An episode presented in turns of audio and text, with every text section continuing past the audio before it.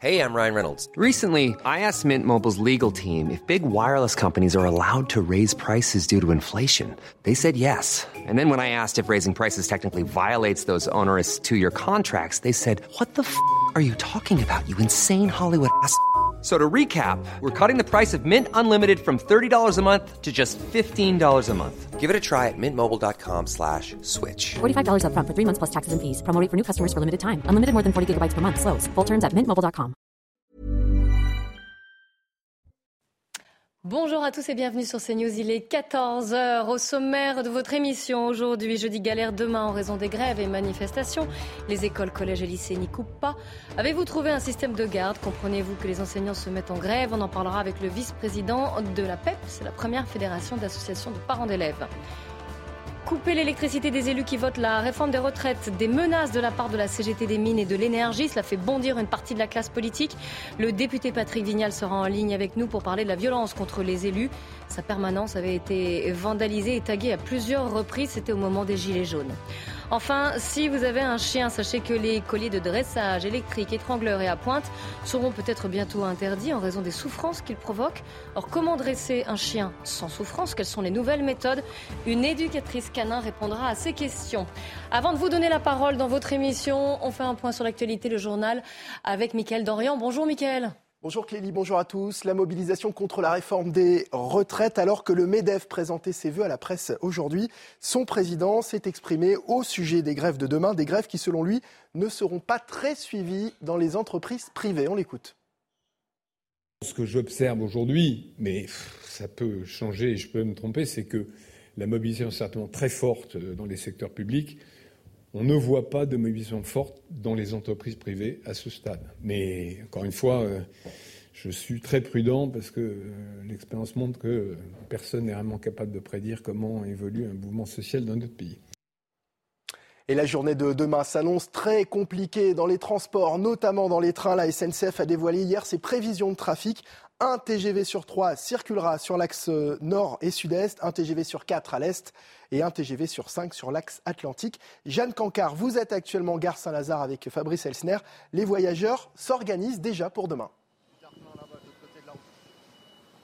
Oui, Mickaël, on a rencontré euh, plusieurs usagers depuis ce matin. La plupart nous disent bien que tout simplement demain ils ont posé un jour de congé pour ne pas aller travailler. D'autres, et c'est la majorité d'entre eux, nous disent qu'ils ont négocié avec leur employeur pour faire une journée de télétravail. Et puis il y a des cas un petit peu plus particuliers, des petites anecdotes. On voit les gens qui arrivent avec des valises qui nous disent je viens pas en week-end, je viens pas en vacances ici, mais je me suis arrangé. C'est un peu le système D. Je vais dormir chez un ami, chez un ami qui habite près de mon travail. On a aussi rencontré une enseignante, une enseignante qui nous dit qu'elle est gréviste elle-même, que dans son école en banlieue parisienne eh bien, tout le monde fait grève, que l'école sera donc fermée. Mais le problème, c'est qu'avec ses collègues, avec les autres enseignants, ils n'ont pas de voiture et ils ne savent pas comment ils vont pouvoir venir à la mobilisation demain. C'est un peu un des paradoxes de cette journée. Merci Jeanne en direct hein, de la gare Saint-Lazare à Paris. Le ministère de l'Intérieur s'organise donc hein, pour les manifestations de demain face à d'éventuels débordements ou violences. 10 000 policiers et gendarmes seront mobilisés. Gérald Darmanin l'a annoncé ce matin sur RTL. Le ministre de l'Intérieur a ajouté que les autorités s'attendaient à la venue à Paris d'un millier de personnes qui pourraient être violents. Écoutez. On a, euh, d'après les informations des renseignements, un petit millier de personnes à Paris qui pourraient euh, être violents. Alors, soit c'est des ultra-jaunes, comme on dit, mmh. euh, ou des ultra-gauches. Et donc, il nous faut absolument distinguer ceux qui viennent dans les manifestations et qui sont l'immense majorité, j'imagine, bien évidemment, qui veulent juste exprimer une opinion politique, leur opposition à la réforme des retraites, et c'est bien légitime en démocratie, et ceux qui veulent casser. Dans le reste de l'actualité, deuxième jour de procès dans l'affaire Axel Doria. La cour d'assises euh, du Rhône, cette jeune femme avait été mortellement percutée par une voiture en juillet 2020. Le conducteur du véhicule et son passager sont jugés jusqu'à vendredi au palais de justice de Lyon. Noémie Schulz, vous suivez ce procès pour CNews et aujourd'hui, ce sont les témoins du drame qui sont entendus. Oui, et le dernier témoin de la matinée a résumé son sentiment en une phrase. On se dit que si on ne s'était pas énervé comme ça, tout ça ne serait peut-être pas arrivé. Tout ça, c'est Axel Dorier qui est percuté euh, par la voiture des accusés traînée sur plus de 800 mètres. Mais que s'est-il passé juste avant? C'est ce que les témoins sont venus raconter ce matin. Les amis d'Axel Dorier ont expliqué avoir encerclé une première voiture euh, qui venait de renverser euh, le chien de l'un d'entre eux, puis une deuxième voiture, celle de Youssef et Mohamed, les accusés. Mais seul un témoin admet euh, que cet enchaînement de violence a pu conduire au drame. Ça n'est pas le cas du petit ami d'Axel, un grand gaillard, cheveux coupés ras, couvert de tatouages. Il reconnaît avoir mis un coup de poing sur le pare-brise de la voiture de Youssef. J'ai eu un accès de colère, mais eux se sont montrés hyper irrespectueux. L'avocat de Youssef ne le lâche pas. Ils sont coincés dans la voiture, dix personnes frappent le capot et vous mettez un coup de poing dans le pare-brise. Vous comprenez qu'ils peuvent avoir peur. Il poursuit. Est-ce que vous estimez avoir une part de responsabilité dans la mort d'Axel Dorier? Tout le monde a joué un rôle, mais à aucun moment je ne me sens coupable de, coupable de ce qui s'est passé, euh, lui répond le petit ami d'Axel. Merci beaucoup Noémie Schulz. Dans le reste de l'actualité, un hélicoptère s'est écrasé près de Kiev euh, ce matin. Au moins 18 personnes sont décédées, dont le ministre ukrainien de l'Intérieur et trois enfants. On fait le point avec Harold Iman, notre spécialiste des questions internationales. Harold, c'est un coup dur pour l'Ukraine. Absolument. Il s'agit d'un très proche de Volodymyr Zelensky. Il s'appelle Denis Monastirski, ministre de l'Intérieur, ex-député du parti de Zelensky, très connu et populaire, qui se rendait toujours sur tous les endroits dévastés par la guerre. Alors, M. Zelensky déplore cette tragédie, comme il l'appelle, mais il a, il a demandé une enquête sans accuser l'armée russe à ce stade. Alors, tir ou sabotage ou accident, voilà ce que l'on sait. L'hélicoptère avait pris feu avant de s'écraser. L'on ignore pourquoi. Et le pilote aurait cherché à se poser sur un endroit plat, mais l'hélicoptère a explosé avant de toucher le sol pour s'écraser ensuite sur le bâtiment d'un jardin d'enfants, alors que plusieurs enfants étaient présents. Alors les neuf personnes embarquées dans cet hélico du service d'urgence nationale ont péri et au moins neuf personnes au sol, dont plusieurs enfants. Et de son côté, Vladimir Poutine vient de s'exprimer. Il dit, et ce sont ses mots, hein, n'avoir aucun doute sur une victoire de la Russie. Voilà pour l'actualité. La parole aux Français à présent avec Lélie Mathias.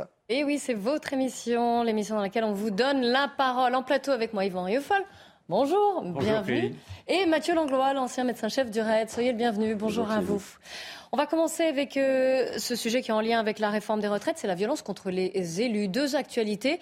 Déjà, euh, vous avez certainement vu ces menaces portées par la Fédération CGT des Mines et de l'Énergie qui envisage un plan de bataille ciblé avec des coupures contre les élus qui seraient favorables à la réforme et voteraient pour cette réforme. Ils envisagent donc de couper l'électricité. On va en parler, on va y revenir.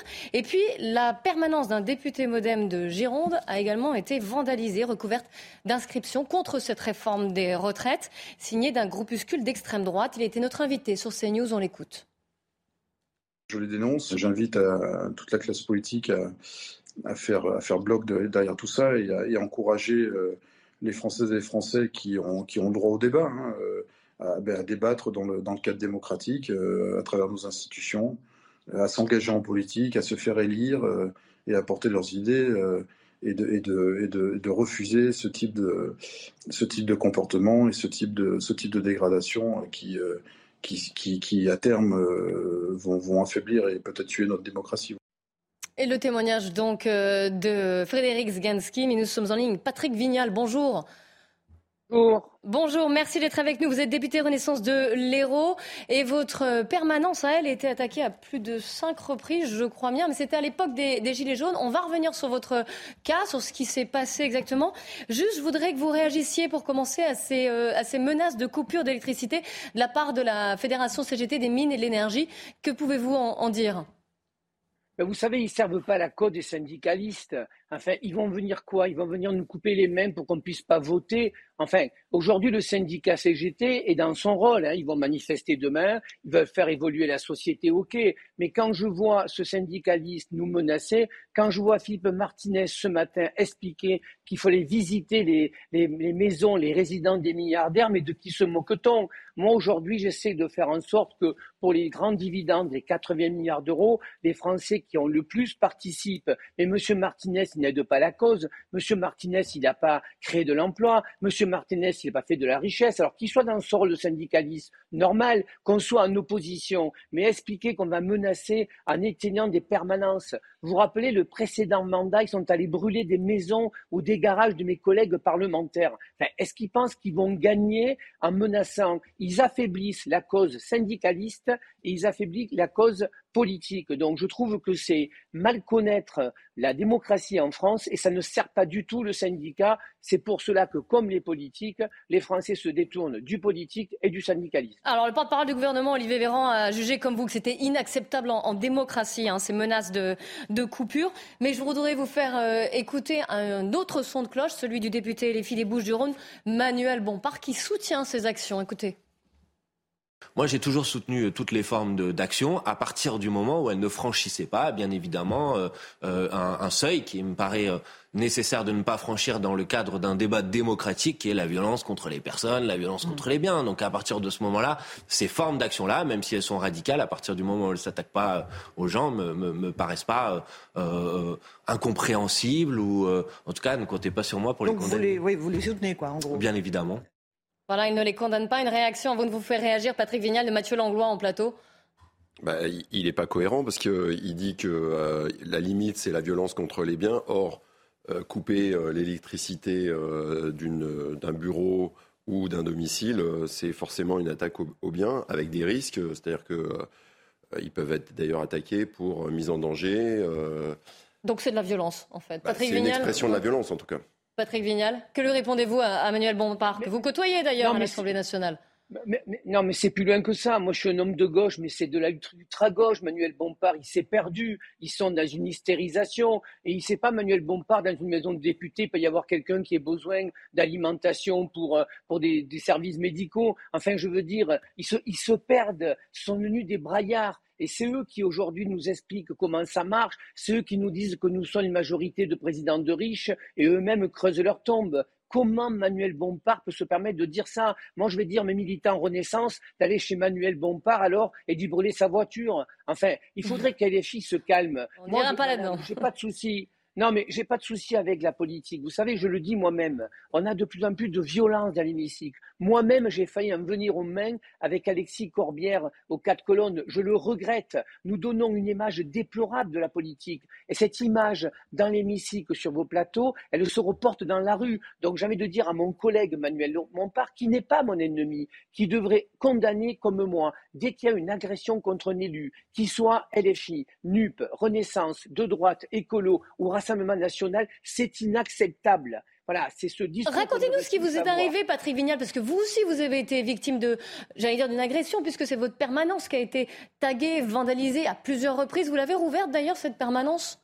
Ben, écoutez, moi j'ai été euh, cassé cinq fois, pas par les vrais gilets jaunes, pas, pas par les femmes et les hommes qui ont que 1000 euros pour vivre et qui sur le rond-point y restaient la nuit, par euh, des fractions de gens qui effectivement voulaient me faire taire. Et moi je suis connu pour dire les choses, mais pour l'instant je n'ai pas ouvert le permanent. J'ai des assistantes féminines qui me disent on a peur ou à la fin le fermer à clé. Donc c'était pas une permanence, c'est une prison, c'était pas la maison du peuple. Mais ce que je veux vous dire en fait, c'est que dans les événements un peu compliqués que j'ai vus en 2012 sur euh, le djihad, tous les jours, j'étais dans ma boîte aux lettres, on va t'égorger, on va ouvrir le ventre de ta femme. Donc ça veut dire que ça, ça fait pas avancer la démocratie. Et souvent, je vais vous dire, madame, merci les réseaux sociaux, souvent ce sont des lâches qui se cachent derrière des pseudos. Regardez ma permanence, mm. vous la voyez, pour essayer effectivement de nous faire plier. Mais, mais nous sommes responsables en partie, la classe politique. La violence dans la rue, c'est d'abord la violence que nous avons quand nous invectisons entre nous. Et là, nous devrions tous condamner. On n'est pas d'accord en démocratie,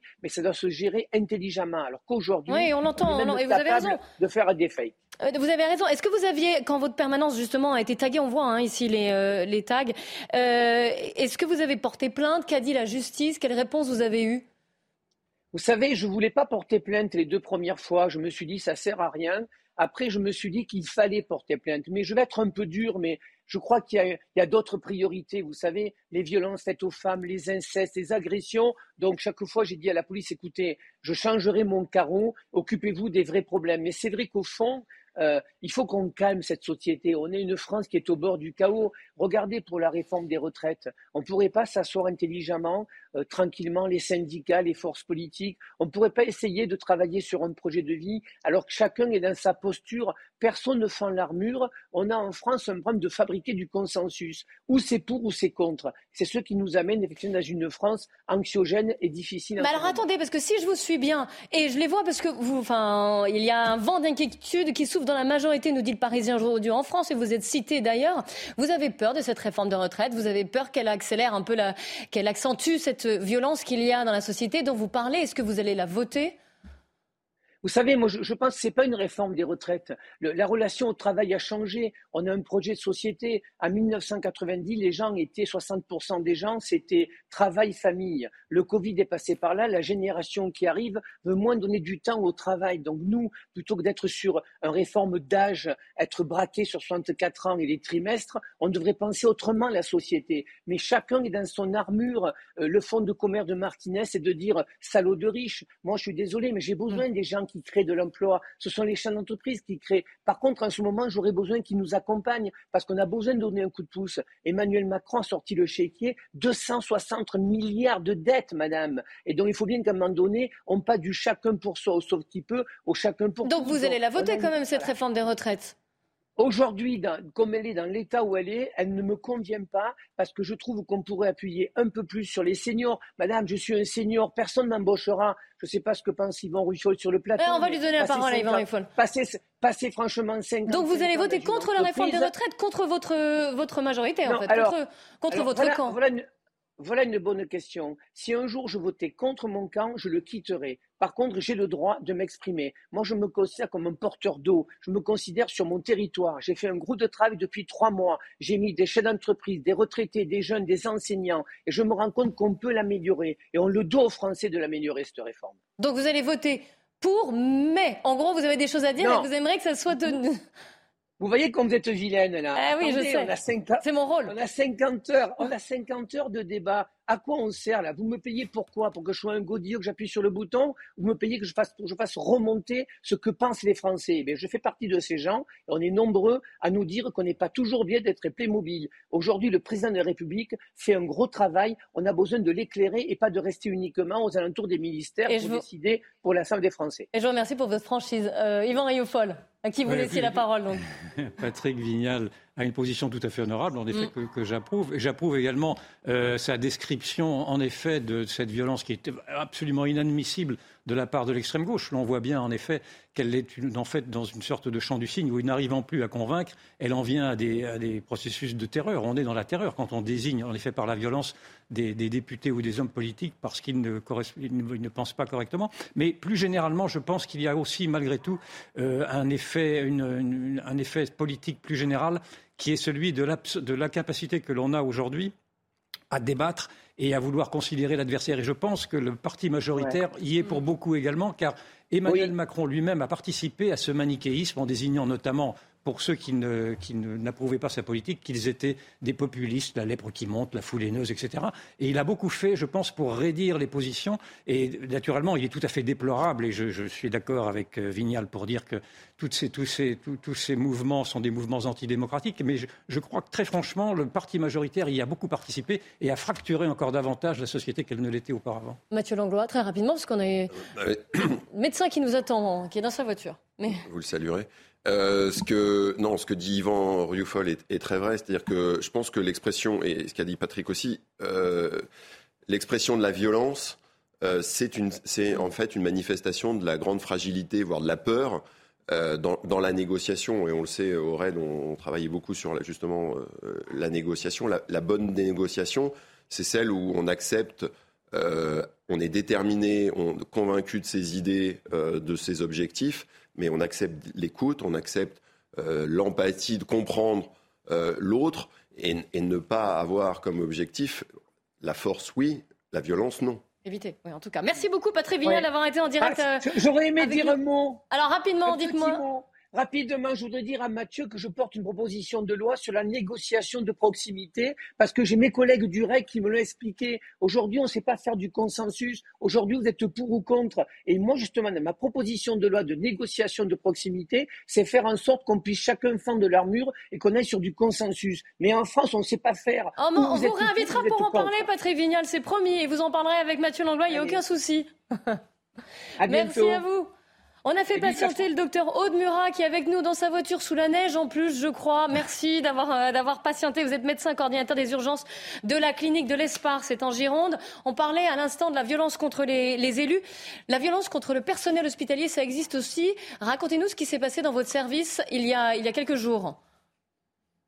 C'est ça, donc c'était mardi dernier. Nous avons reçu un patient euh, qui a été emmené par euh, un voie connaissance à lui euh, devant des troubles du comportement. Euh, un patient qui ne parlait a priori pas beaucoup français, qui était mutique et euh, qui s'est énervé au moment de passer un examen, un scanner, qui a été décontentionné pour passer ce scanner. Il n'avait pas été très agressif auparavant, mais pour passer ce scanner, on l'a décontentionné. il a été extrêmement agressif, violent. Il s'en est pris à l'équipe et il a eu une espèce de course euh, extrêmement violente dans le service euh, où il a circulé avec une barre de fer. Euh, nous avons eu sept blessés. Ah, sept blessés quand même. Vous avez porté plainte Vous avez porté plainte Il y a eu une, une, action auprès de la police? Alors bien sûr, donc les gendarmes ont été appelés immédiatement. Heureusement pour nous, ils étaient en patrouille à, proximité de l'établissement, donc ils sont arrivés très vite. Ils ont, maîtrisé la personne. Euh, et puis, euh, ce monsieur a été transféré ensuite en psychiatrie. Euh, et chaque personne agressée, bien sûr, a porté plainte. Est-ce que vous avez l'impression que c'est fait de violence Pardon, que vous avez l'impression que de violence au sein de, l'hôpital? Là, c'est le service des urgences. Est-ce que vous avez l'impression qu'ils sont plus fréquents par rapport à une certaine époque alors, les faits de violence, nous, on en est victime régulièrement aux urgences à l'ESPAR. Hein. C'est une clinique mutualiste qui est dans un secteur très isolé. On est dans le Médoc, on est le seul établissement hospitalier du Médoc et on reçoit absolument tout. Euh, tout arrive chez nous puisque c'est le seul établissement. Donc effectivement, on a quand même euh, régulièrement des faits de violence, euh, au minimum verbal. des agressions verbales, c'est quand même assez fréquent. Les agressions physiques, moins, mais il y a un an et demi, on avait été pris à partie par toute une famille qui s'était introduite dans le service et qui avait acculé le, le personnel de soins le personnel d'établissement dans le poste de soins des urgences. Ça avait été extrêmement violent. Nous n'avions pas eu de blessés à ce moment-là. Euh, mais ça avait été violent. Après, la violence, elle augmente, euh, l'agressivité, elle augmente. Euh, on le voit, et particulièrement depuis le Covid, où les gens sont très tendus et les gens sont volontiers très agressifs avec nous. Vous restez en ligne avec nous. Je donne la parole à Mathieu Langlois, qui connaît bien également les services hospitaliers. et c'est toujours étonnant de et se la violence. dire. Et, la violence aussi, c'est vrai, en tant qu'ancien médecin-chef du RAID. Est-ce que vous avez l'impression, vous aussi, que cette violence, elle s'exprime C'est toujours paradoxal de se dire on va à l'hôpital, normalement, c'est pour se faire soigner. et que ce, ce personnel hospitalier est victime de, de violences. Ah, mais... Ça, on l'a tous, enfin tous les soignants à l'hôpital euh, et, aussi dans les cabinets médicaux, parce qu'on ne parle pas des, soignants qui sont dans les, dans les cabinets, qui sont souvent seuls. L'avantage dans un hôpital, c'est qu'il y, a une équipe et qu'on voit déjà l'impact que ça a eu sur, euh, le docteur Murat l'a bien dit, c'est-à-dire que l'impact émotionnel que ça peut représenter ce genre de situation a, des répercussions euh, terribles sur le personnel qui est déjà en grande souffrance. Mais dans les cabinets, on a, on a ça. On a une société qui est évidemment euh, avec une expression de la violence partout, qui ne respecte plus grand-chose et pas plus les soignants que euh, le policier, que, euh, que les, élus, les, élus, dont on parlait, un député, un maire. Les maires sont souvent. Mais juste que, enfin, je pense que elle le docteur Murat a, répondu, c'est-à-dire que là, c'est vraiment un cas particulier. Mm. Euh, c'est-à-dire qu'on est sur un patient qui d'ailleurs est allé ensuite en, psychiatrie, euh, qui était euh, avec un, tableau de mutisme et qui tout d'un coup s'est retrouvé très agressif, probablement aussi pour lui-même et pour l'ensemble du personnel, avec une vraie vraie difficulté de, rentrer déjà en contact avec lui et, d'arriver à essayer de le, maîtriser sans pour autant le blesser. Euh, alors je ne sais pas comment les gendarmes ont réussi à le, maîtriser, mais ça n'a pas dû être, euh, être, simple. Et donc cette situation qui a, qui a, été vécue et que je connais par le, passé, euh, évidemment est très impactante pour l'ensemble des, des, personnes qui étaient témoins. D'ailleurs, euh, docteur Murat, est-ce que vous pensez, si on élargit un peu, que cette violence que vous subissez, elle peut décourager Alors, Dieu sait qu'on a besoin de, de personnel soignant en France. Est-ce que ça peut décourager des vocations? Je pense que c'est possible, effectivement. Décourager les vocations, je ne pense pas. Par contre, quitter le milieu, oui, c'est possible. Mm. oui. C'est-à-dire que c'est un milieu qui est déjà en grande souffrance par ailleurs. hein. On- les hôpitaux, c'est pas un- c'est pas un, un secret, et le milieu de la santé en général est très malade, et qu'effectivement euh, les, les gens euh, quittent, les gens partent, les gens quittent le monde de la santé. Pour vous aider et pour éviter ces phénomènes de violence, est-ce- qu'est-ce que vous demandez? Vous demandez des agents de sécurité, des caméras? Par- Qu'est-ce qui pourrait vous aider? Alors l'agent de sécurité, il a été immédiatement mis en place par notre direction qui nous a beaucoup soutenus. Euh, là, nous sommes dans l'attente de la réaction de l'ARS. L'ARS est venu nous rencontrer. Le directeur régional de, euh, de l'ARS Nouvelle-Aquitaine est venu nous rencontrer 48 heures après l'incident. Et nous sommes dans l'attente d'un audit de, de gendarmerie pour euh, nous proposer des solutions pour nous sécuriser. Alors, deux petites questions, Mathieu Langlois, Yvan Réaffol, très rapidement, Mathieu. j'ai juste Et puis, on, on va les cumuler. Ouais. Ouais. Non, c'était pas une question. Euh, Non, Ah, je pas une prie, question. Non, moi j'ai juste une question pour le docteur Murat. Quand il, quand il est arrivé aux urgences, il était, il- le tableau était quoi? Parce euh, était, c'était déjà un syndrome d'agitation ou, ou au contraire il était plutôt calme comme vous l'avez dit? Il était agité avec des paroles. Il était non, il était plutôt mutique en fait, euh, avec un comportement inadapté, mais pas vraiment de gestes de violence. Yvan Réaffol Non, c'était plus pour- de manière plus générale pour re- resituer quand même ces violences dans un contexte qui est celui d'un ensauvagement. Mm. Ça a, a déjà été dit, mais on a déjà décrit mille fois ce qu'était aujourd'hui cette France orange mécanique. Et il y a quand même des facteurs, notamment qui peuvent expliquer ceci dans les hôpitaux. C'est-à-dire, je pense que la gratuité de l'accès à l'hôpital fait en sorte que l'hôpital pense s'approprie trop facilement à ceux qui voudraient naturellement y n'y voir qu'un service. Je pense également que la, réduction des, mots, la réduction du langage, la, non-maîtrise du langage fait en sorte que ces gens-là n'arrivent pas non plus à communiquer correctement. Et puis il y a également, et ça a été évoqué par cette, euh, dame, je pense que les cas de psychiatrie qui sont laissés aujourd'hui à l'abandon, sans, sans, sans soins, visiblement, enfin je ne connais pas bien les- le- le- le- en l'occurrence le cas de, ce- de cet homme-là, accentuent encore davantage l'insécurité ambiante. Puis, Merci beaucoup, docteur Murat. Oui. et puis, il y a- il y a la fatigue, euh, la fatigue de tout le personnel euh, soignant Ouais. qui, qui joue aussi et qui euh, aide pas à, bien euh, prendre en compte ce genre de situations qui sont très aiguës. Merci beaucoup, docteur Murat. Merci de nous avoir répondu. Alors, vous étiez en plus euh, sur la route. Euh, On se retrouve juste après le journal de 14h30 et on fera un point. Peut-être que demain, vous êtes déjà organisé pour faire garder vos enfants. C'est pas le cas de tout le monde. Galère demain dans les transports, bien sûr, mais aussi pour les écoles, collèges et lycées. On en parle juste après la pub. C'est votre émission La parole aux Français. On commence par un point sur l'actualité avec Mathieu Devez. Olivier Véran juge inacceptable les menaces de coupure d'électricité de la CGT envers des élus. Le porte-parole du gouvernement s'est exprimé à l'issue du Conseil des ministres. Ces menaces de coupure de courant proviennent de la Fédération CGT des mines et de l'énergie. Elles ciblent des élus favorables à la réforme des retraites. Souscrire une complémentaire santé coûte de plus en plus cher. Selon l'UFC Que Choisir, les tarifs vont augmenter de plus de 7% cette année.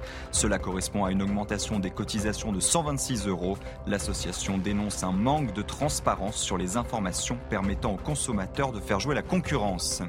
Les chauffeurs VTC pourront bénéficier d'un revenu minimum. Plusieurs syndicats se sont mis d'accord pour imposer un tarif de 7,65 euros par course. L'accord fera monter le prix de la plus petite course à environ 10 euros et 20 centimes pour le passager. La mise en place se fera à partir du 1er février.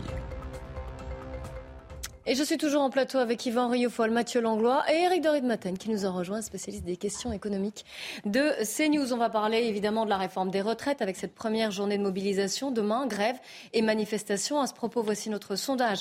Est-ce que vous approuvez ou non cette réforme? La réponse est non à 61%. Donc, et est-ce que vous approuvez ou désapprouvez les euh, blocages de demain?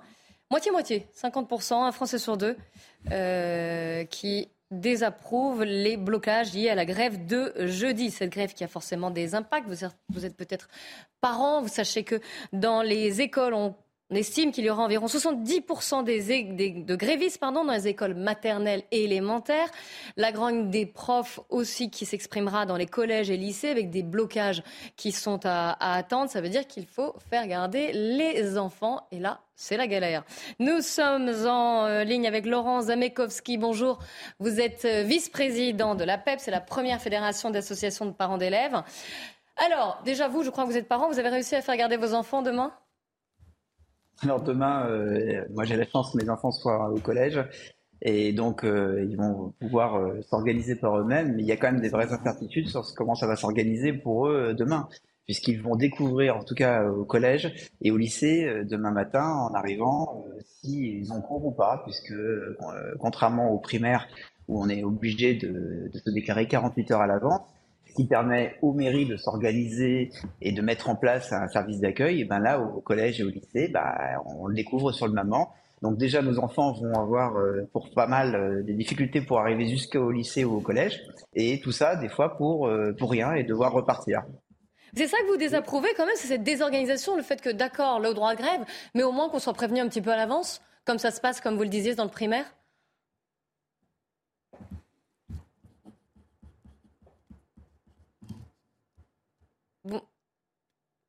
Est quand même un avantage euh, important. Le problème aujourd'hui, effectivement, euh, notamment quand vous avez des enfants euh, plus jeunes au collège et 6e et 5e, c'est le risque, c'est que nos enfants se retrouvent livrés à eux-mêmes toute la journée, lorsque nous, on est parti travailler, enfin du moins pour ceux qui pourront aller travailler demain.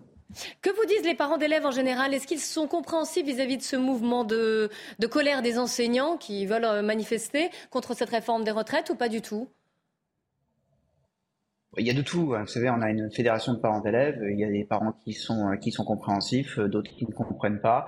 Je crois qu'aujourd'hui, en tout cas nous en tant que fédération, la, première priorité pour nous déjà c'est l'avenir de nos enfants euh, et, avant, et, dans un premier temps déjà qu'ils puissent avoir des cours pour pouvoir avoir après un métier et peut-être un jour une retraite. Mais dans un premier temps, il faut quand même commencer par qu'ils aient un métier et pour ça ils ont besoin d'avoir les cours. Alors aujourd'hui, il y a une grève demain. Ce qui nous inquiète tous, c'est euh, que la grève euh, dure, continue euh, longtemps et qu'après une période Covid où nos enfants n'ont pas pu avoir toutes les, tous les cours nécessaires et les conditions optimum pour pouvoir euh, travailler, ils soient à nouveau impactés. Et on a vu aujourd'hui la baisse significative euh, du niveau des élèves. Et donc, il ne faudrait pas que ça continue.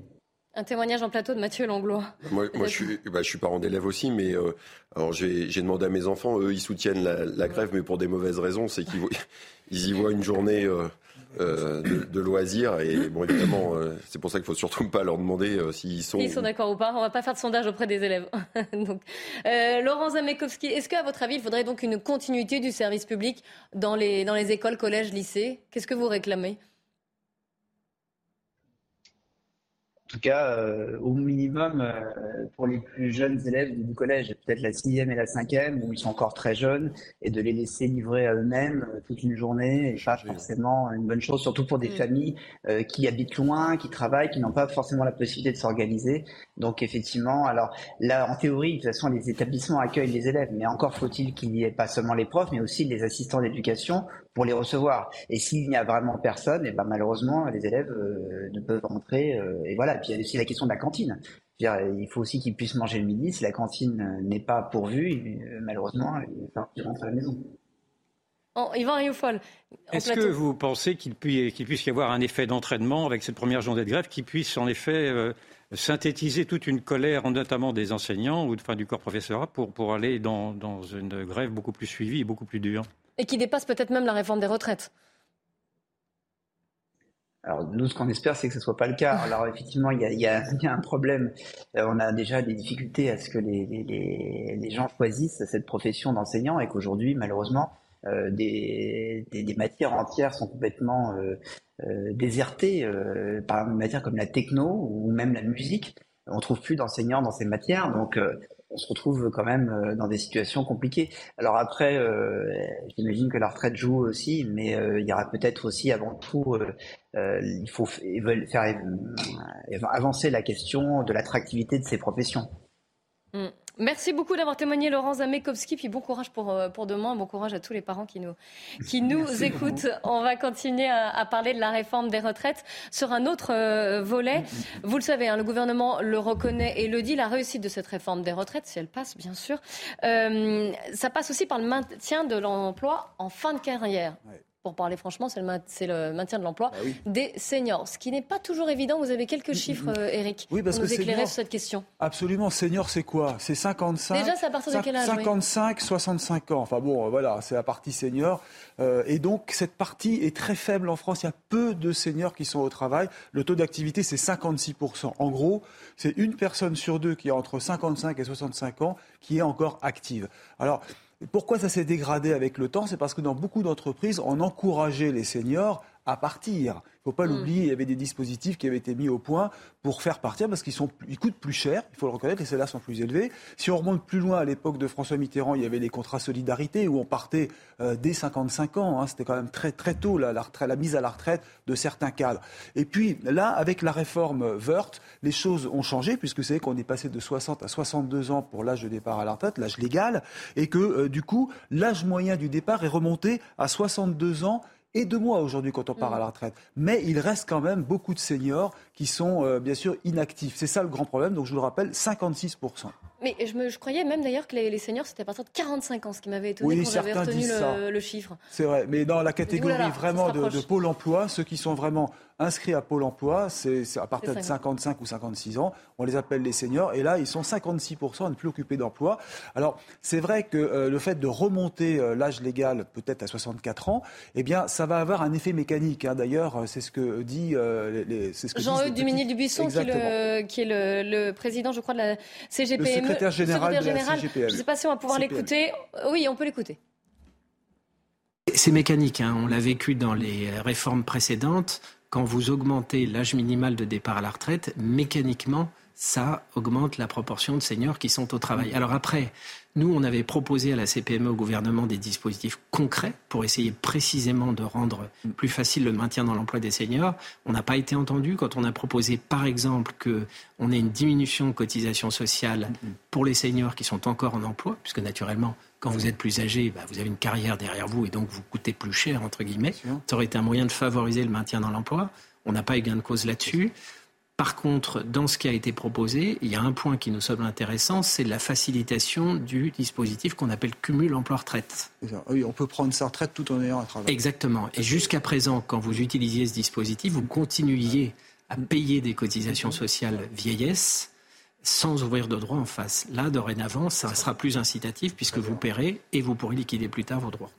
Et nous sommes en ligne avec Patrick Denis, qui est cadre logistique et membre de l'association Go Cadre, qui est un groupe de partage d'entraide euh, où chacun, justement, est à la fois, c'est ce que vous dites, hein, joli spectateur et acteur. Euh, et vous aidez, gros, vous, aidez les gens à, trouver du travail. Vous avez lancé euh, récemment un focus senior justement pour permettre à, des gens plus âgés de trouver un emploi. Déjà, pourquoi vous êtes lancé dans, ce secteur? Comment ça marche? Alors, bah, bonjour à tous et à toutes. Euh, oui, pourquoi on s'est lancé dans ce secteur? Parce qu'on s'est rendu compte que malheureusement, euh, ce, créneau des seniors plus dont on vient de parler, à partir de 55 ans, est, très très touché euh, par la problématique de l'emploi. je crois qu'il y a des chiffres aussi qui ont été donnés au niveau européen. Je crois qu'au niveau de l'employabilité des seniors, nous sommes l'avant-dernier européen au niveau du pourcentage pour employer seniors. Donc nous, ce qu'on fait chez cadre, c'est aussi d'aider, d'accompagner des gens euh, bah, qui se retrouvent en rupture professionnelle, euh, très souvent euh, malgré eux, malheureusement, puisque c'est des gens qui sont dégagés de leur entreprise, hein, on peut dire le mot, très sèchement, c'est-à-dire qu'on leur dit qu'il faut passer par la porte à partir de 50-55 ans. Et malheureusement, bah, ça a des effets collatéraux très importants pour eux pour retrouver le chemin de l'emploi derrière. Et nous, on essaie avec notre association de, les aider, de les accompagner. Est-ce que vous avez beaucoup d'offres de la part des entreprises qui euh, acceptent justement d'employer euh, ces seniors? Comment est-ce qu'elles réagissent? Quelles sont les principales difficultés? Alors les difficultés, j'ai envie de dire, c'est de l'évangélisation un petit peu euh, par rapport aux, entreprises, puisque malheureusement, les entreprises pour l'instant ne sont pas encore prêtes à embaucher des seniors plus. pour des raisons économiques dont, on a déjà un petit peu parlé précédemment. Et donc ça devient bah, très compliqué. Et nous, notre rôle, en fin de compte, c'est leur expliquer que finalement, nous, on va un peu surfer sur la vague de, de, de, la, de retraite qui, se prolonge à taux plein, puisque maintenant, on nous disait souvent, avec des seniors à 50, 55 ans, on va pas vous les prendre parce que bah, forcément, ils vont s'arrêter bientôt. Maintenant, euh, on sait qu'on a un horizon un petit peu plus long euh, d'une dizaine d'années. Donc maintenant, il n'y a plus d'alibi pour ne pas euh, pouvoir embaucher un senior de 55 ans parce qu'il aura encore au moins une dizaine d'années à travailler dans l'entreprise. Et quel type de contrat les, les entreprises vous proposent-elles? Est-ce que ça peut être des contrats longs, des CDI euh, ça arrive, mais c'est vrai que pour euh, euh, nous suivre des gens de type senior plus, le retour à l'emploi se fait plus souvent par ce qu'on appelle des missions, plus des, des missions d'intérim, de, d'intérim cadre. Ça peut être du management de transition, ça peut être du portage salarial. C'est plutôt par cette voie-là que cette population retrouve le, chemin de l'emploi. Moi, je suis bien placé pour le savoir, puisque c'est ce que je fais hein, depuis 2019. Je suis devenu un, un manager de transition parce que sur de la mission à thème, il n'y a plus de barrage d'âge. Et là, il n'y a, pas de, difficulté à, à m'embaucher.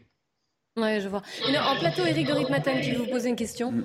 Oui, que pensez-vous de l'indice senior qui sera mis en place dans le cadre de, la réforme sur euh, euh, les retraites? Euh, C'est-à-dire qu'en fait, il y aura un indice comme il y a un indice pour l'emploi des handicapés, comme il y a un indice pour la parité. Est-ce que c'est une bonne chose? J'ai envie de vous dire que c'est un petit peu quelque chose qui va se, qui va se jouer sur la, sur la durée, hein, parce que des, des propositions, il y en a eu beaucoup hein, sur l'aide des seniors. Il y a même eu, même eu, il y a quelques années en arrière, des aides pour embaucher, pour embaucher des seniors avec euh, des tarifications sur, euh, sur un an. Euh, j'ai envie de dire, on va voir, parce que c'est quand même quelque chose qui est, qui est très très compliqué au moment où on parle, entre les, la théorie et la pratique. Nous, on est surtout sur le terrain, sur la pratique, et je peux vous dire qu'entre les, les décisions qui sont prises et, et ce que nous, on vit sur le terrain, c'est totalement décorrélé. Quelquefois, il y a un grand écart, malheureusement. Et on espère que ça va changer. On note cette déconnexion. Euh, une euh, suggestion de la part de Philippe Martinez, cette fois de la CGT. Écoutez-le et vous répondrez juste après. Il faut une amélioration. Par exemple, un exemple, l'emploi des seniors. Tout le monde en parle. Pourquoi euh, ne fait-on pas en sorte que, c'est notamment les grandes entreprises, on empêche les plans de licenciement pour les, entre guillemets, seniors, les 58, 59, mmh. euh, parce que s'ils restent au boulot euh, jusqu'à l'âge légal, ça fait des chômeurs en moins et ça fait des cotisations en plus. Donc je vous dis qu'une mesure comme ça, c'est euh, bon pour l'emploi et c'est bon pour le financement de la retraite. Mmh. Voilà, alors, quel est votre avis, Patrick Denis? Empêcher les plans de licenciement des seniors, les 58-59 est-ce que c'est réalisable déjà? J'ai envie de vous dire que c'est au moment où on parle, ça reste encore de l'utopie. Euh, bien sûr, c'est une très, ça serait une superbe idée, mais malheureusement, dans la, dans la vie de tous les jours, ça, ça c'est pas ce qui se pratique dans les entreprises. Malheureusement, encore, euh, pour des raisons, on en a parlé économiques, mais pas que. Euh, moi, ce que je voudrais aussi rajouter par rapport à, la différence entre les seniors et les juniors, c'est que euh, peut-être quelque chose est en train de changer et j'espère que ça va, aller vers le, bon. C'est-à-dire que beaucoup d'entreprises prennent des juniors pour des raisons économiques. Et malheureusement, euh, ils se rendent compte que ces, juniors, ils ont plutôt tendance à, rester peu dans les entreprises et à casser ce qu'on appelle le CDI au bout d'une durée de 12 à 24 mois. Donc peut-être que les recruteurs vont peut-être réfléchir et se dire euh, c'est peut-être aussi compliqué d'embaucher des juniors aussi. Mm. Une remarque en plateau de, ou une question peut-être Mathieu Langlois C'est plus une question pour M. Euh, Monsieur Denis et pour Eric en même temps. C'est-à-dire que moi j'ai l'impression qu'on s'adresse quand même euh, beaucoup au cadre et au cadre supérieur. Et je, quelle est la position plutôt des ouvriers mm qui probablement ont une vision, je comprends et je partage tout à fait ce que vous avez dit, mais euh, je, pense que ça s'adresse vraiment euh, au cadre et au cadre sup. Oui, très bonne remarque. Patrick Denis? Oui, oui, oui, je, je, vous confirme que ça s'adresse plus à une population de cadres et de cadres sup, mais la problématique du senior, elle existe aussi pour des, ouvriers. C'est-à-dire qu'un ouvrier qui oui, passe oui, à 55 ans... Mais souvent, il y a plus de pénibilité aussi dans les emplois bah, ouvriers, c'est ça D'où d'ailleurs toute cette réforme des retraites et les questions de pénibilité qu'on a évoquées. Oui. et puis après, il ne faut pas oublier que vous avez beaucoup de, cadres qui préfèrent quitter l'entreprise. Ils attendent Alors, ils sont au chômage, donc c'est quand même là la caisse de chômage qui va payer, qui prend le relais, et ensuite ils arrivent à la retraite. Et là, ils retrouvent un emploi, c'est ce qu'on appelle le cumul emploi-retraite. C'est autorisé et ça permet d'améliorer euh, sa, retraite, si je puis dire. Même si on ne cotise plus. Exactement. Ça améliore, mais on ne cotise Exactement. Et donc ça, c'est vraiment le point important. Il y a des, des gens qui ne demanderaient pas mieux de travailler plus pour améliorer. Parce que vous savez, on se plaint souvent d'avoir des petites retraites, de ne pas y arriver. Là, c'est un moyen, vous avez raison, mais alors encore cadres, le c'est pareil. Voilà. entendu. Tout, le, hein, monde, ne peut pas faire ça. Ça dépend des secteurs, ça dépend de sa santé aussi, bien sûr. Euh, et c'est là où il y a de l'injustice et que c'est au cas par cas. Patrick Denis, si vous voulez peut-être réagir euh, oui, euh, je pense que euh, ce cumul emploi-retraite est quelque chose de, positif. Je, pense que ça, ça va améliorer les choses aussi. Ça va permettre à, des gens, parce qu'il faut savoir que quand vous êtes cadre dans le privé, quand vous passez à la retraite, même à taux plein, bah, vos revenus ils, diminuent de 50% quand même. Hein. donc, il faut le savoir, on, cotise beaucoup et on a je ne fais pas le procès, hein, mais euh, voilà, un cadre diminue beaucoup sa, retraite. Hein. donc, euh, donc, ça peut être intéressant, le cumul d'emploi-retraite, tout à fait. En tout cas, vous, vous y êtes plutôt favorable à cette réforme des retraites. Vous pensez qu'elle va dans le bon sens, d'allonger la durée de travail? Je vais dire, euh, je vais faire une réponse à la normande un peu, oui. on, va, on va voir, on va voir ce qui va se passer. Mais c'est vrai que oui, ça, euh, de toute façon, si ça ne peut qu'améliorer euh, l'employabilité des seniors et que nous, ça nous aide davantage à, faire rentrer nos adhérents au cadre dans les entreprises de la région, je peux vous dire que oui, on sera, les, on sera très content et, et, on aura réussi notre mission, tout à fait. Yvan Riofol, oui. Oui, bah, moi je suis, bah, pour une fois, une fois n'est pas coutume, je suis d'accord avec Martinez, bien entendu. Il faut... Oh, ça noté quand même. Hein. comment pourrait-on être contre Naturellement, c'est tout à fait choquant de voir qu'il y a des seniors aujourd'hui qui n'ont plus de travail à 55 ans, mm. alors qu'on les somme de prendre leur retraite à, 64 ans. Donc il y a une aberration. Si on pouvait la corriger, non pas en forçant les, entrepreneurs à, les, employer, mais peut-être en, essayant d'avoir des, systèmes de bonus ou de, bonus, pardon, ou de, ou de malus d'ailleurs, si euh, dans ces cas-là. Mais euh, donc, je, suis d'accord là-dessus, mais je pense qu'il y a tout de même un, point, un point que l'on n'aborde pas et qui moi me choque davantage que, que ce départ en retraite des seniors qui est différé, c'est celui de la disparité qui est maintenue dans le projet entre le public et le privé. Je, trouve, je bizarre que personne ne soulève ce, sujet-là. Alors, malgré tout, même si c'est plutôt le public qui va faire euh, grève encore demain, c'est le public qui est le plus privilégié. J'entends par là que le régime de retraite du public s'est calculé sur les six derniers mois, les six meilleurs derniers mois tandis que le régime du privé est calculé sur les 25 dernières années. Le régime du public a également des régimes spéciaux que n'ont pas, que pas, les régimes privés. Le régime public a le système de capitalisation par préfonds qui est interdit au régime privé, etc. Donc ce sont tout ça, ce sont des sujets que j'aimerais bien, que j'aurais aimé voir débattus. Et d'autre part, je mets en doute également, malgré tout, je vois bien qu'il y a une grande pression médiatique pour laisser croire que la journée de demain va fédérer toutes les colères françaises. Et vous avez ajouté qu'il y a un sondage qui montre que 61% des Français soutiennent cette grève. Non, ils sont contre la réforme des retraites et un Français sur deux qui désapprouve les, blocages. Bon, alors un Français sur deux qui soutient, qui soutiendrait les blocages et 61%, qui, sont hostiles à cette. D'abord, il me semble que ces 61% ont déjà régressé. Et j'ai cru comprendre qu'auparavant ils étaient davantage. Et je, et je mets en alerte malgré tout sur cet effet d'optique parce qu'il ne faudrait pas croire quand même que la CGT et, enfin, et les syndicats en règle générale, qui ne représentent que de 5 à 11% des salariés, seraient le dépositaire de toutes les frustrations françaises. Je, et d'autant que tous ces syndicats-là, je l'avais déjà dit précédemment, sont des syndicats qui ont appelé à voter Macron. Il ne faut, jamais l'oublier non plus. Donc il y a une incohérence dans leur, dans, leur, dans leur posture à vouloir montrer maintenant Macron du doigt. Je les défie de. contre l'extrême droite, le contexte. Oui, précisément. Donc je les défie d'aller au bout de leur raisonnement et de dire tout sauf Macron aujourd'hui. Parce que le, paysage politique est tel aujourd'hui qu'il y avait un tout sauf Macron, ce serait Marine Le Pen qui émergerait. Donc ils n'iront pas au bout. Et ce qui donne d'ailleurs prétexte à Macron de dire que que de dire que ah oui vous doutez de ça? Ben, c'est-à-dire que non non je vous vois faire une moue. Ah bon et donc je pour ça que je, et donc je, je trouve qu'il y a beaucoup d'hypocrisie dans ce mouvement là et je crois que si Moi, ce qui m'intéresse, c'est effectivement d'analyser et de voir si les colères françaises peuvent en effet exploser à un moment donné, mais je fais le pari, alors peut-être est-ce que je vais me tromper, que ce ne sera pas à propos de ces retraites-là qui me semblent remettre en scène un vieux monde avec des vieux slogans et des vieilles processions que l'on connaît depuis 40 ans et qui, moi, me lassent un peu, je veux dire. Alors, Yvan Rieffol, vous avez largement dépassé le cadre des euh, seniors, qui était le, cas particulier. Ah oui, bah oui, oui, oui, Moi, j'ai été, été, au bout de ma retraite et je l'ai prise vraiment au tout dernier moment. Hein. Exactement, on a élargi largement le, sujet. Je vous laisse le mot de la fin, euh, Patrick Denis.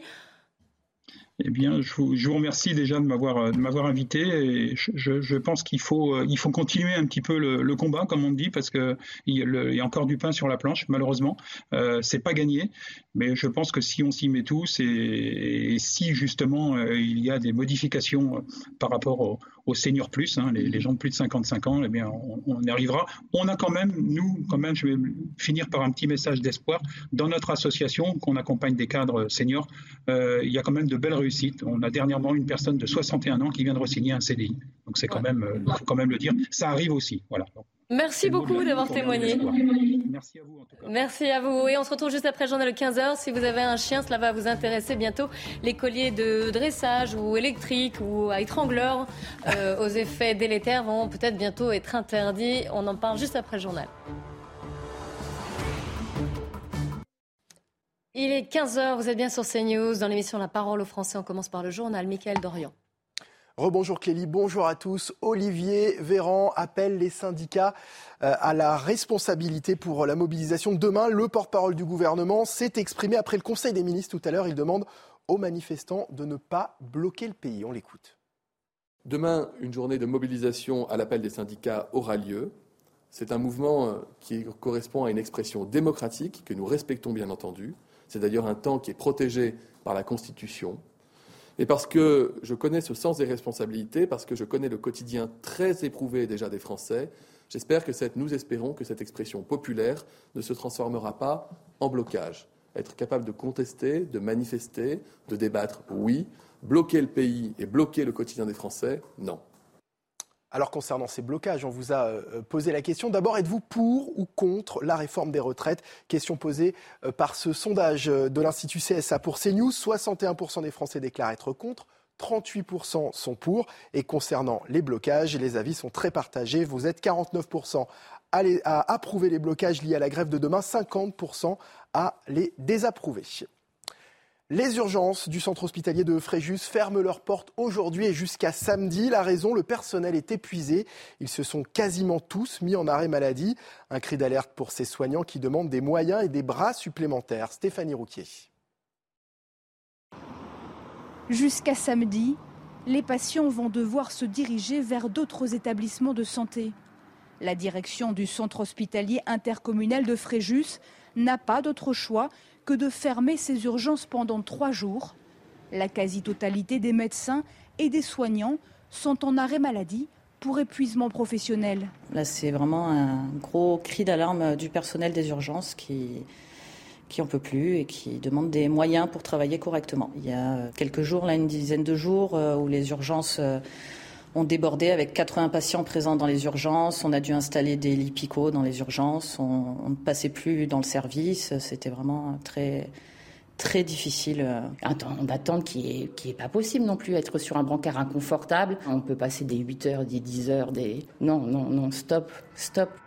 Les patients que nous avons rencontrés comprennent le cri d'alarme des soignants, mais s'inquiètent pour cette fin de semaine. Bah, par rapport aux enfants, surtout. S'ils sont malades ou quoi que ce soit, comment on fait pour les urgences? Les médecins, c'est un mois d'attente. Donc ça devient pénible. Le service est fermé au grand public jusqu'à samedi matin. Seules les urgences vitales seront prises en charge. 360 millions de chrétiens persécutés en, 2022 dans le monde, soit un chrétien sur sept. C'est ce que rapporte euh, un, un, rapport de l'ONG Portes Ouvertes. L'étude précise aussi que la Corée du Nord est le pire pays pour les chrétiens. Les explications de Patrick Victor, il est président de Portes Ouvertes France. Aujourd'hui, on s'aperçoit qu'il y a différents moteurs de la persécution. Un des moteurs, c'est l'extrémisme islamique. Un deuxième moteur, ce sont les dictatures, euh, les États autoritaires, comme par exemple euh, la Chine, euh, mais on peut aussi mentionner l'Inde, On peut mentionner des pays comme le Vietnam, le Laos, qui aujourd'hui mettent une répression contre les chrétiens. Et voilà, c'est la fin de ce journal. L'actualité continue avec Lélie Mathias et son émission La parole aux Français. Merci, Michael. Et je suis toujours accompagnée de Mathieu Langlois et d'Yvan Rioufol. Alors, je ne sais pas si vous avez vu, mais les députés ont adopté en première lecture, à la quasi-unanimité hein, d'ailleurs, hein, la fin de la vente et l'utilisation des colliers électriques étrangleurs aux effets délétères pour les animaux. Et oui, si vous avez des, chiens, peut-être que vous avez déjà acheté euh, ces colliers. On en trouve assez souvent dans des prix allant de 50 euros à plusieurs centaines d'euros. Peut-être que vous les utilisez aussi. Pour l'instant, c'est une première lecture, donc euh, ce n'est pas fait. Ils ne sont pas pour l'instant interdits à la vente, mais ça pourrait bien l'être. Encore une fois, cette euh, proposition a été adoptée à la quasi-unanimité. Nous sommes en ligne avec Julia Debel. Bonjour. Vous êtes éducatrice canin, vous êtes comportementaliste et vous êtes vice-présidente du mouvement professionnel francophone des éducateurs de chiens de compagnie. Alors pour ceux qui n'ont pas de chien déjà, expliquez-nous, c'est quoi un collier de dressage? Quelle est l'utilité? Comment ça marche? Alors, bah, on dit collier de dressage, mais c'est aussi un collier étrangleur, donc euh, tout est dit, hein, c'est un collier qui étrangle. Euh, le but étant de empêcher, contraindre, punir un comportement qu'on ne veut pas. Et J'imagine que pour vous, ça va dans le bon sens de, l'interdire, mais vraiment, ça provoque une réelle souffrance à l'animal? Oui, c'est souvent banalisé. Hein. De toute façon, on banalise souvent les petites violences sur l'animal. Donc, euh, une claque dans les fesses, ça fait pas mal. Si, en fait, étrangler, ça fait mal. Euh, décoller à pointe ou des chocs électriques, c'est très néfaste pour le chien, tant au niveau de son anatomie qu'au niveau de son mental surtout et du lien qu'on crée avec lui. Mais tout le monde peut les, utiliser, qu'on ait un petit chien, un grand chien, euh, c'est euh, à la portée de n'importe qui, j'allais dire n'importe quel euh, propriétaire de chien Malheureusement, c'est en vente dans n'importe quelle animalerie. il y en a partout. En fait, c'est un accès libre. C'est même pas proposé dans le cadre d'un travail avec un éducateur. C'est en vente libre. N'importe qui peut s'en procurer. Et ça évite quoi Qu'il s'enfuit Qu'il ait un mauvais comportement? C'est utilisé pour des tonnes de raisons, que ce soit de l'agressivité euh, ou des comportements tout simplement qu'on ne veut pas sauter, euh, tirer en laisse. Alors, la problématique, c'est l'outil, mais c'est aussi euh, la façon de travailler le chien, c'est-à-dire qu'on va utiliser des principes de rapport de force, comme quoi le chien doit obéir, même si on doit lui faire mal pour qu'il le fasse. Et alors, si on n'utilise pas ces méthodes, j'imagine qu'il y en a d'autres quand même pour que le chien obéisse, quelles sont ces méthodes que vous, vous préconisez? Alors, on a euh, différentes méthodes en France. Euh, il y a des méthodes qui ne sont pas basées sur le rapport de la dominance, qui ne sont pas basées sur le rapport euh, du chef de meute qui doit soumettre l'animal à son autorité. heureusement, on a beaucoup de données scientifiques aujourd'hui qui nous donnent des raisons de trouver d'autres façons de faire et des façons de manière collaborative qui vont aider le chien à trouver les bonnes réponses et puis qui vont permettre voilà, une éducation dans le respect du chien et de l'humain. Donc il existe ce qu'on appelle les méthodes positives ou amicales ou en collaboration. Il y a plein de mouvements, euh, dont surtout le mouvement dont je fais partie, le MFEC, qui est le mouvement francophone des éducateurs canins et qui euh, fait la promotion des méthodes respectueuses depuis euh, des années. donc on n'est pas obligé d'être le chef, on n'est pas obligé d'être sur un rapport de force. on va plutôt aller chercher à enseigner des comportements que le chien voudrait qu'il fasse plutôt que de punir les comportements qu'on ne veut pas qu'il fasse. On est, on est plus dans la, j'allais dire, on le, on le gratifie plutôt qu'on le sanctionne. Mais, mais est-ce que c'est aussi efficace et est-ce que c'est aussi efficace rapidement? Alors, c'est pas vraiment une histoire de plus efficace ou pas, parce que soyons clairs, euh, faire mal à l'animal, ça marche. Euh, votre chien saute, vous lui donnez un choc électrique, c'est sûr qu'il ne va beaucoup moins sauter, ça, ça s'entend. Maintenant, euh, les méthodes positives sont pas basées uniquement sur des outils positifs, il y a aussi une compréhension de l'animal, de ce qu'il exprime, de ce qu'il vit, de son émotion, et on va plus chercher à comprendre la cause du comportement et régler le problème à la base, plutôt que d'agir sur le symptôme, c'est-à-dire le comportement gênant. Donc, par exemple, un chien qui saute, saute parce qu'il a besoin de réconfort, euh, lui donner un choc électrique, ça serait euh, catastrophique, alors que peut-être on peut comprendre qu'il euh, demande de l'attention et qu'on peut agir différemment pour lui apprendre à ne pas le faire. Ça, c'est j'allais dire pour les, chiens, comment dire ça de tous les jours, mais je vais me faire comprendre. Mais si, par exemple, on s'adresse à des, professionnels qui travaillent avec des chiens dangereux ou des professionnels qui doivent dresser les chiens, je pense par exemple aux, gens qui euh, travaillent dans le GIGN, dans le RAID, dans la, ou les. On va en parler avec vous, Mathieu Langlois. Est-ce qu'eux, ils n'ont pas besoin de ces outils-là? Euh, alors il faut comprendre la définition de dressage. Dressage, ça veut tout simplement dire qu'on demande au chien un travail particulier dans un contexte particulier. C'est-à-dire qu'on parle de dressage aussi pour bah, les chiens de troupeau, euh, les chiens de chasse, les chiens euh, d'aide et d'assistance aux handicapés. Ce sont des dressages. donc il faut voir ça un peu plus globalement. L'éducation d'un chien de catégorie, c'est ce que vous appelez les chiens dangereux. c'est un chien. C'est pas parce qu'il a une puissance de mâchoire plus forte qu'un autre qu'il n'a pas le même éthogramme, les mêmes besoins, les mêmes émotions.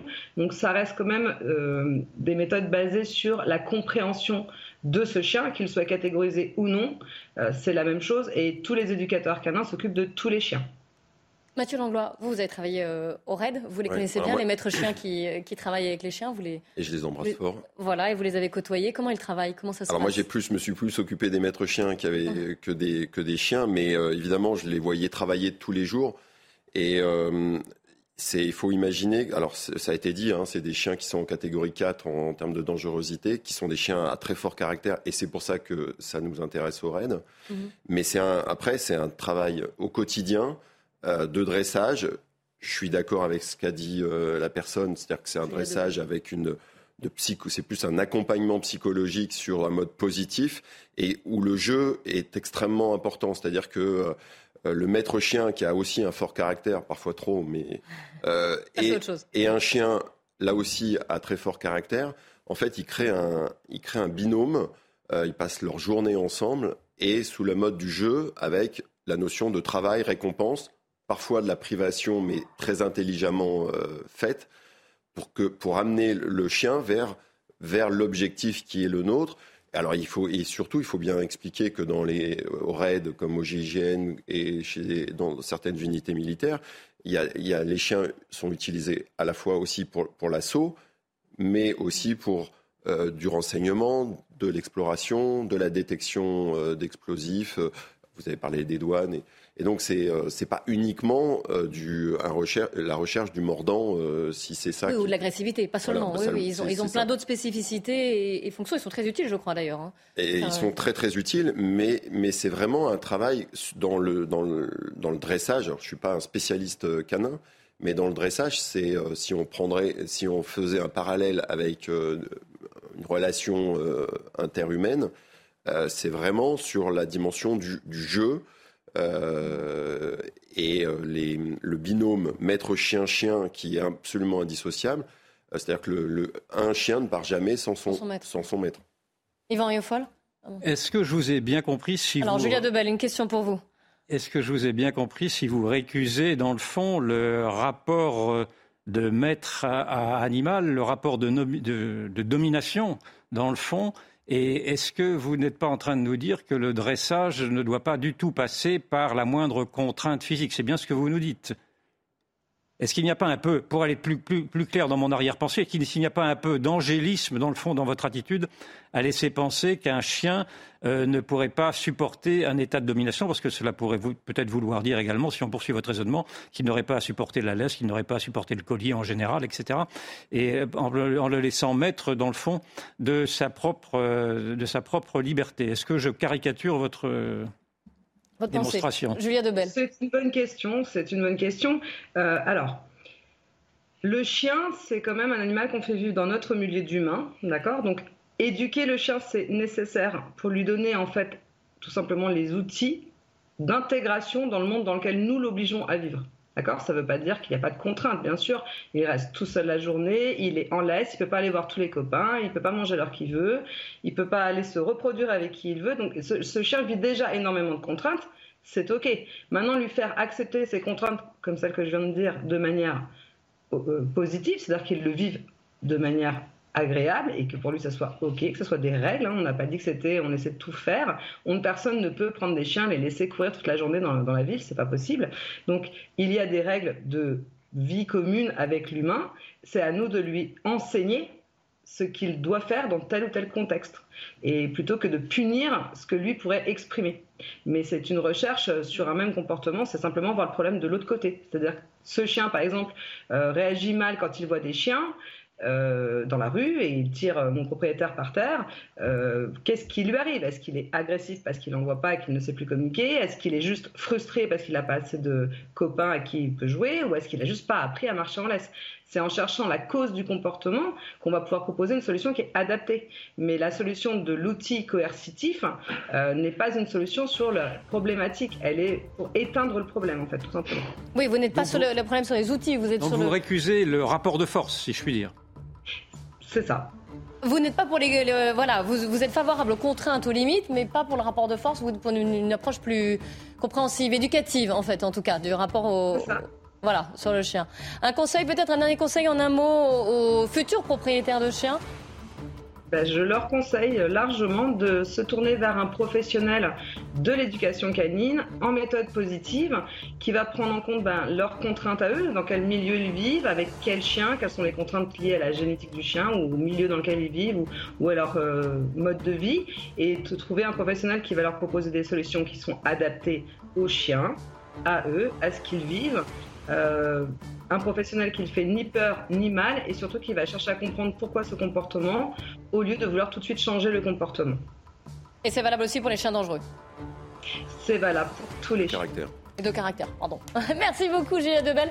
Merci Yvan Riofol et à Mathieu Langlois. Dans un instant, le débat continue sur CNews avec 90 minutes info. Nelly Denac et ses invités qui va revenir euh, à la veille de la journée de mobilisation sur la réforme des retraites. Quels sont les, euh, les grands points que l'on retient? Qu'est-ce qui euh, bloque et qu'est-ce qui est vrai ou pas vrai? On entend beaucoup de choses circuler sur la réforme des retraites. On fait le point avec Nelly Denac. Nous, on se retrouve demain dès 14h pour la parole aux Français. En attendant, cnews.fr.